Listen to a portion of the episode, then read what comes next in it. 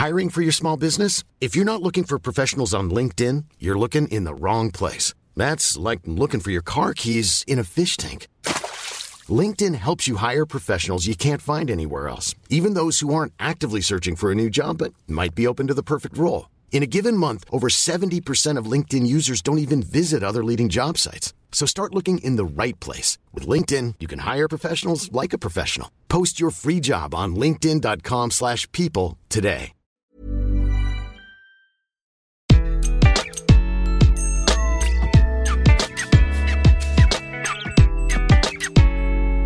Bonjour, je suis Gaël Châtelain, bienvenue sur mon podcast Happy Work, le podcast qui va vous parler de bien-être au travail et surtout de la manière dont vous allez pouvoir l'améliorer chaque jour. Aujourd'hui, je vais vous donner trois solutions très simples pour retrouver l'équilibre vie privée-vie professionnelle, grand sujet s'il en est. En 2017, une étude menée par l'Union nationale des associations familiales montrait que 93% des salariés jugeaient ce critère absolument fondamental.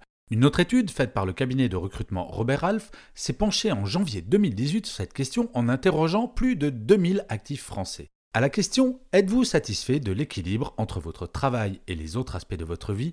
Ils ne sont que 12% à l'être, dont seulement 3% qui le sont extrêmement. A contrario, 65% des sondés se disent insatisfaits, dont 18% de pas du tout satisfaits. Étrangement, contrairement à ce que je pouvais imaginer, ils ne sont que 9% des 18-34 ans à se dire satisfaits, contre 14% de leurs aînés âgés de plus de 55 ans. Comme quoi l'équilibre vie privée-vie professionnelle, c'est à tout âge. Encore une étude, je suis désolé, il y en a tellement, c'est passionnant. Seulement 20% des interrogés souhaitent privilégier leur carrière, quitte à sacrifier leur vie privée. C'est-à-dire que littéralement, intimement, la vie privée passe avant, pour 80% des gens, le travail. Mais le problème, c'est qu'une étude BVA a montré que 51% des gens considèrent que l'entreprise ne tient pas suffisamment compte des demandes concernant la flexibilité. Alors ça peut passer par le télétravail, les horaires aménagés, bref, prendre soin de sa vie privée. Alors comment on fait? C'est un éternel débat que celui-là. Bon, un grand nombre d'entreprises font même des formations sur le sujet comme si le problème venait des collaborateurs et pas d'elles-mêmes. Très beau paradoxe. L'entreprise constate que cet équilibre est essentiel pour que l'implication de ses collaborateurs soit maximale. Mais elle ne change qu'à la marge ses règles de fonctionnement. En faisant des formations sur le sujet, elle déporte le problème sur le collaborateur, voire en le culpabilisant un petit peu, qu'il y a peut-être un manager qui se fait le malin plaisir d'organiser des réunions le vendredi à 19h ou envoie des mails à 22h le week-end en exigeant une réponse immédiate. Et pourtant, ce défi peut être relevé en s'inspirant d'exemples existants. Le premier exemple dont je souhaitais vous parler, c'est le congé maternité ou bien la discrimination à l'embauche. Alors vous allez me dire, équilibre vie privée, vie professionnelle, quel rapport? Vous allez voir. La problématique de l'équilibre vie privée-vie professionnelle devient plus fort à l'arrivée d'enfants, bien entendu, et dans l'inconscient collectif, il est bien ancré que cette problématique est féminine. Nos sociétés ont intégré qu'une fois qu'un enfant arrive, la vie privée en prend forcément un coup, et elle prend le pas sur la vie professionnelle. En Allemagne, avoir un enfant est un handicap majeur, pour ne pas dire rédhibitoire pour la carrière d'une femme. En France, c'est un petit peu moins le cas, mais une fois que l'enfant est là, il est plus facilement admis que ce soit la femme qui fasse la sortie d'école que l'homme. D'ailleurs, il y a quelques années, j'avais fait un scandale dans l'école maternelle de mon grand car je commençais à en avoir un tout petit peu assez que la maîtresse fasse chanter C'est l'heure des mamans alors que c'était moi qui allais chercher mon fils. C'est une évidence? Non, pas partout, et cela commence dès la grossesse. Quelle femme ayant passé des entretiens alors qu'elle n'avait pas d'enfant ne s'est pas entendue demander Et sinon, vous comptez avoir des enfants bientôt? Soyez-en certains et certaines, cette question n'est absolument jamais posée à un homme. Malgré l'évolution des comportements des hommes, beaucoup plus impliqués de nos jours dans l'éducation des enfants. Mais alors que faire? Dire que ce n'est pas bien et rendre cette question illégale parce que discriminatoire Je doute qu'il y ait le moindre impact. Ou alors faire comme en Suède qui, depuis 1974, propose un congé parental de 16 mois commun entre les deux parents et utilisable jusqu'aux 8 ans de l'enfant que l'homme et la femme décident entre eux de se répartir. Résultat, un homme ou une femme sans enfant en compétition pour le même job pourront indifféremment s'absenter quand ils auront des enfants. Problème réglé. Le deuxième exemple dont je voulais vous parler, admettre le concept de déconnexion quotidienne. La technologie a révolutionné notre relation au travail et à notre lieu de travail. 20 ans en arrière, une fois les portes du bureau passées, il n'y avait pour ainsi dire aucun moyen de joindre un collaborateur, absolument aucun. Cela semble incroyable pour les plus jeunes, mais c'était comme ça.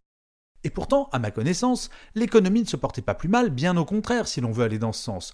Nous sommes soi-disant dans un monde hyper connecté, hyper performant, et pourtant, depuis bientôt 10 ans, le monde connaît une crise sans précédent.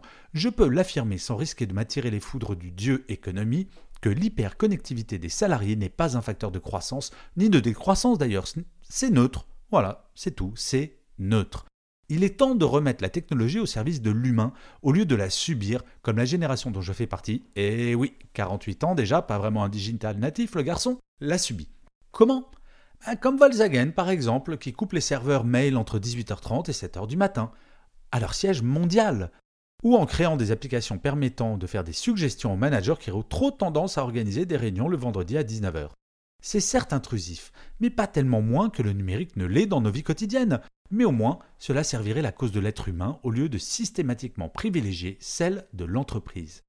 Beaucoup d'entreprises font des chartes en ce sens. C'est obligatoire d'ailleurs depuis janvier 2017 et la loi El Khomri, pensant que le problème est résolu, mais je suis convaincu que tant que la technologie n'imposera pas un changement de comportement, ces chartes feront jolies, affichées dans les couloirs, mais ne changeront strictement qu'à la marge le comportement des managers.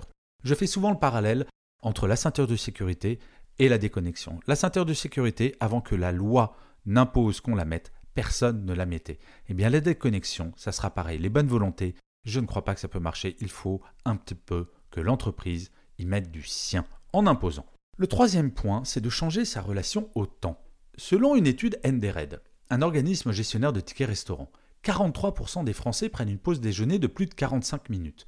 Sur les 14 pays étudiés, le Mexique se place au même niveau que la France, suivi de l'Italie, et de façon assez surprenante, le Japon, qui est le recordman du monde de la pause déjeuner avec une heure. Mais chez eux, c'est une tradition. La Grèce est dernière avec seulement 9% des salariés qui profitent de plus de 30 minutes pour déjeuner. Aux États-Unis, c'est 62% qui prennent une pause déjeuner de moins de 30 minutes. Au Royaume-Uni, ils sont 73%. Et devinez quoi? Pour avoir beaucoup travaillé avec les États-Unis dans ma carrière, j'ai toujours été très surpris de constater que, passé 18 heures, il était extrêmement compliqué de joindre un interlocuteur, quel que soit son niveau hiérarchique. Le directeur général d'une grande entreprise de médias new-yorkaise avec qui je discutais ce point, avec étonnement, m'a fait cette réponse, surprenante pour un Français. Il me dit Et si je ne suis pas devant l'école de mon fils à 18h30, je vais le voir quand? Oui, effectivement, c'est du bon sens.